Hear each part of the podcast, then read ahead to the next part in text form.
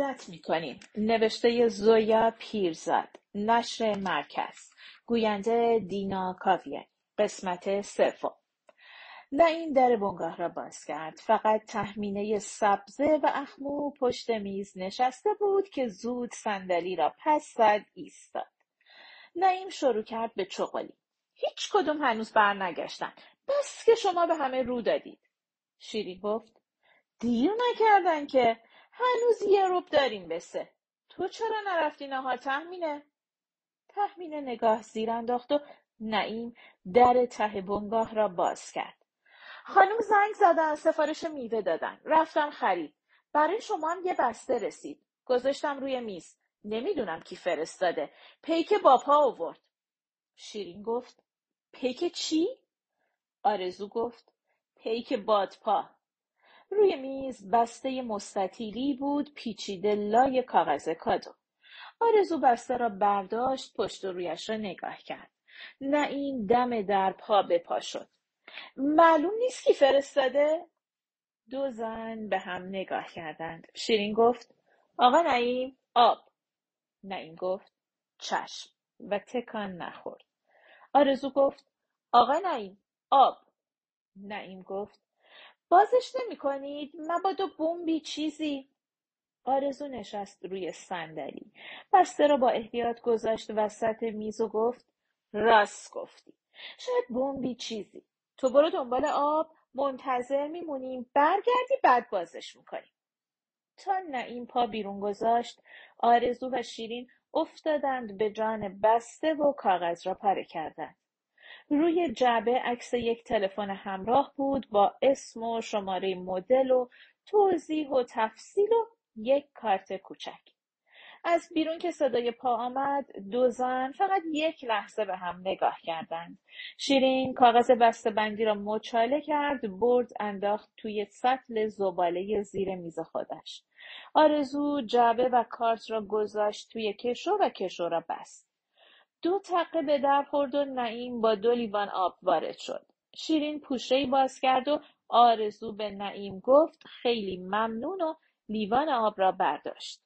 نگاه نعیم بین دو زن رفت و آمد و رفت و آمد تا بالاخره پرسید چی بود آرزو خانوم؟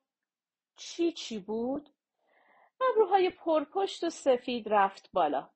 بسته. شیرین گفت کدوم بسته؟ آرزو گفت کدوم بسته؟ ابروهای نعیم آمد پایین و اخمها رفت توی هم. عینک روی دماغش سر خورد. راه افتاد طرف در و غر زد دست شما درد نکنه، بعد این همه سال خدمت هنوز امین نیستم. دست شما درد نکنه. و در را محکم پشت سر بست. دو زن زدند زیر خنده، کارت را در آوردند و خواندند. از طرف باعثوبانی خراب شدن تلفن، با احترام سهراب زرجو. به هم نگاه کردند، با هم ابرو بالا دادند، با هم سر کج کردند و با هم گفتند اوه. 2 در ماشین روی خانه 4 تاق باز بود. رنوی سرمه‌ای رفت توی حیاط بزرگ و دم پله‌های پهن ایوان ترمز کرد. زن قد بلند و لاغری از ایوان داد زد نه اینجا نه، توی کوچه پارک کن، حیاط بیریخ شد. موها جمع بود پشت سر و گوشواره های طلا نگینه یاقوت داشت. آرزو و شیرین و دختری جوان از ماشین پیاده شدند. آرزو گفت چشم مانی جان، اجازه داریم چیزایی رو که خریدیم خالی کنیم؟ نعیم کجاست؟ صداش کنید بیاد کمک. شیرین گفت با نعیم چی کار داری؟ خودمون 3 تایی میبریم. دختر جوان بلند گفت سلام مادری و رفت طرف زن ایستاده در ایوان. آرزو پشت سرش داد زد آهای آیه خانوم، دست خالی نرو، 1-2 بستم تو ببر. آیه از وسط پله ها سرچرخان من؟ آرزو گفت آره تو، بیا ببینم. مادر آرزو دستها را برای بغل کردن نوه از هم باز کرد. نعیم و نصرت رو صدا کن، بچم که باربر نیست با این هیکل ترکه‌ای. چطوری عزیز دل؟ موسری آیه را پس زد و دست کشید به موهای صاف که یک ور تا زیر گوش بود و یک ور تا بالای شانه. به به، مدل جدید زدی؟ مثل ماه شدی. نوه و مادر بزرگ دست به کمر هم رفتند توی خانه. نعیم و زن چاقی که لباس گلدار با دامن چیندار پوشیده بود از پله ها پایین آمدند. آرزو رفت طرف زن و صورتش را برد جلو. سلام نصرت جون جونم، چطوری؟ زن صورت آرزو را گرفت توی دو دست و هر گونه را دوبار بوسید. سلام به روی ماهت، چیزی بلند نکن. شما هم چیزی بر ندارید شیرین خانوم. چرخید طرف نعیم. چرا عین مربای آلو وایستادی تماشا؟ بجم، همه رو ببر بچین تو آشپزخونه. رو کرد به شیرین و آرزو. بفرمایید بفرمایید. ستایی از پله‌های ایوان بالا رفتند. توی اتاق پذیرایی بزرگ گله به گله راحتی‌های دست طلایی چیده شده بود با رویه‌های آبی کمرنگ و آبی پررنگ و سرمه‌ای. بخاری دیواری روشن بود. تابلوی بالای بخاری نقاشی رنگ و روغنی بود از زنی با چشم‌های آبی نشسته روی صندلی دست طلایی. هر بار کسی درباره تابلو حرف می‌زد، مادر آرزو دست می‌کشید به موهای خرمایی کمرنگ و با لب‌های صورتی کمرنگ لبخند می‌زد.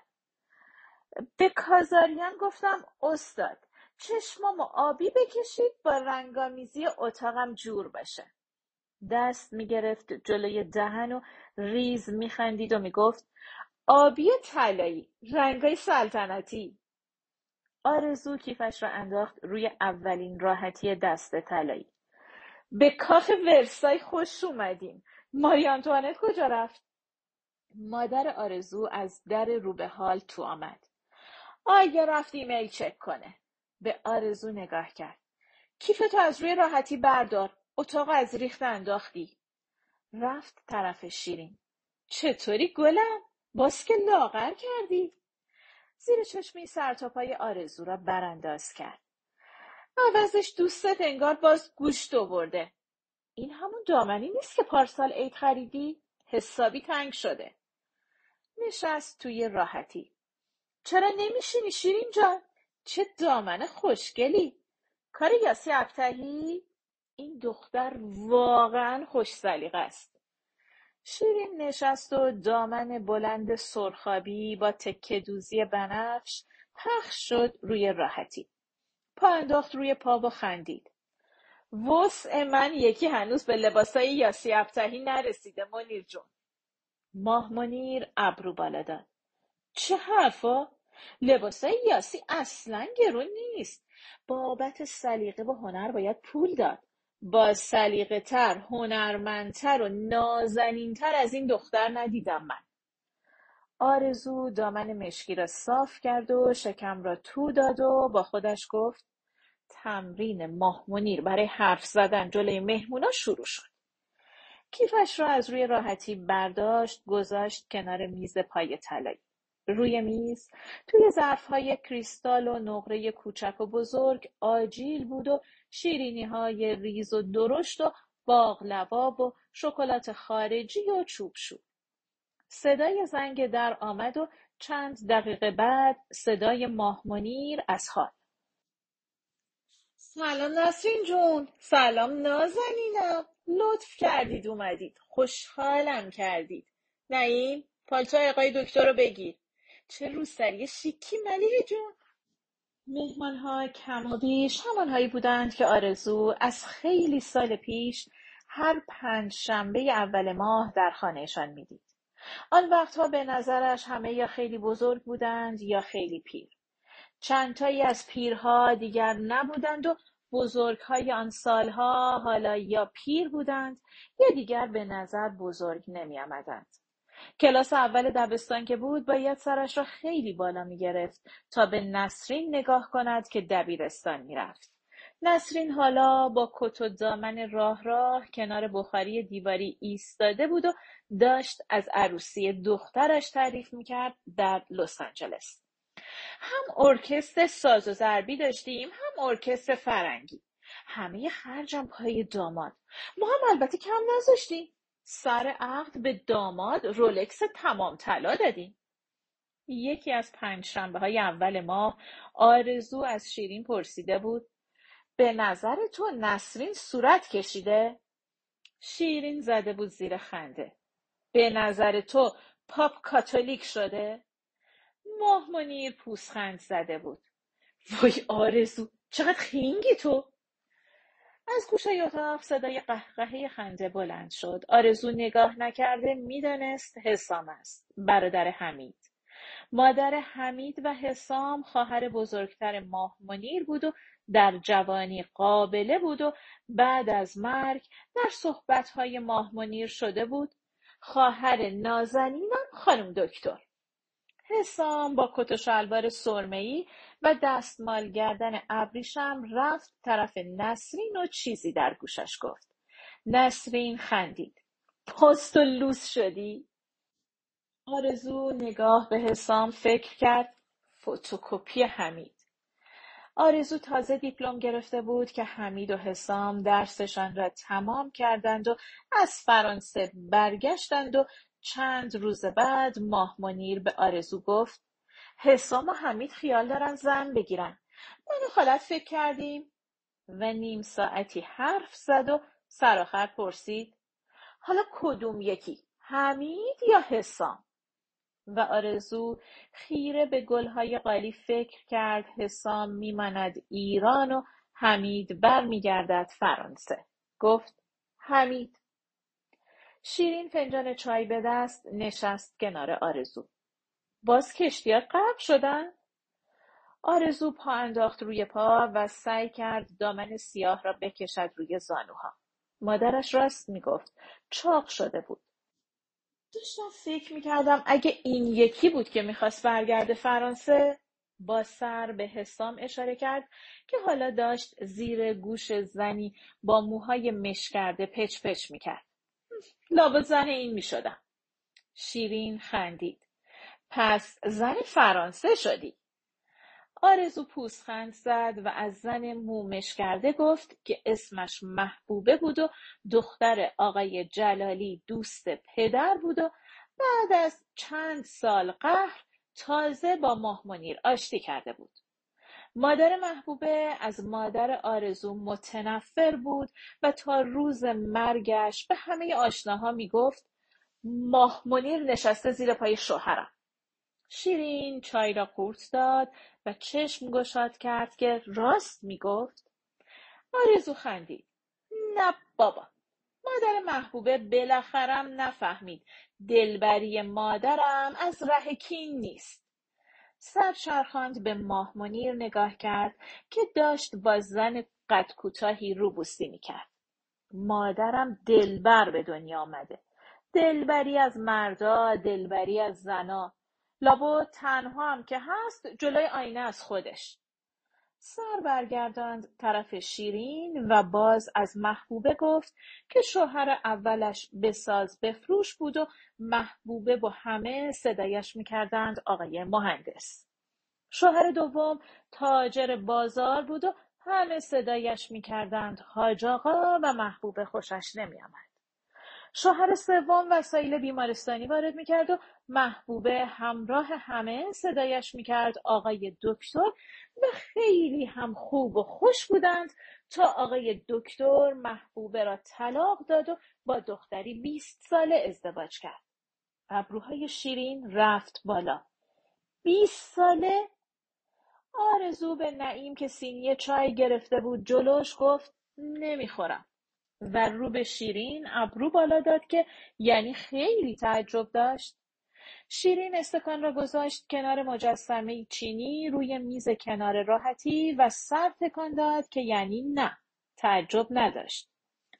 آیه از آن سر اتاق داد زد: خاله شیرین! سیدی توی دستش را نشان داد و داد زد: ژاک برل! شیرین بلند شد، از وسط مهمان‌ها که نشسته بودند و ایستاده بودند و راه می‌رفتند، رفت طرف آیه. آرزو به مجسمه چینی نگاه کرد. دختری بود با لباس آبی و کلاه صورتی روباندار. سگی با خالهای قهوه‌ای لمیده بود جلوی پای دخترک. دست دختر روی سر سگ بود.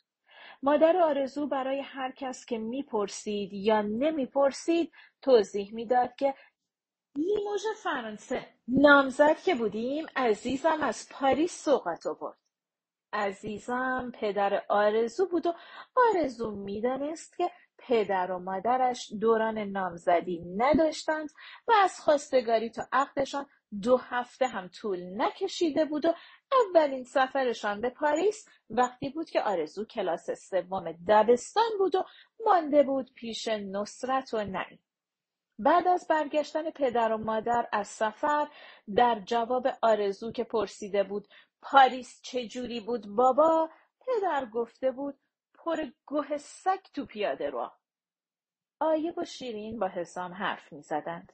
آرزو پا شد رفت سراغ زن خیلی چاقی که خودش و شوهرش از نواده های قاجارها بودند و از اقوام خیلی دور ماهمانی.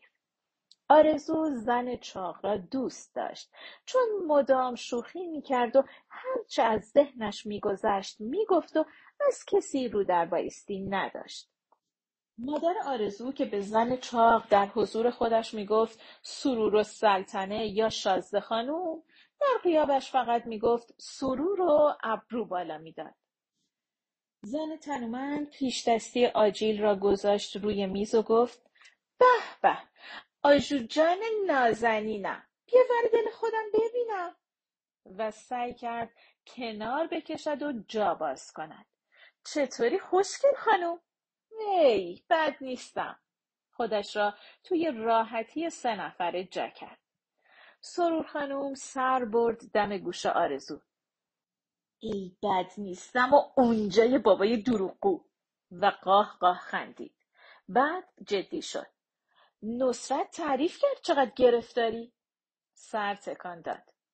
توی شکم ماه منیر که بودی خدا بیامرز اسم بنگاهو کرد سارم و پسر.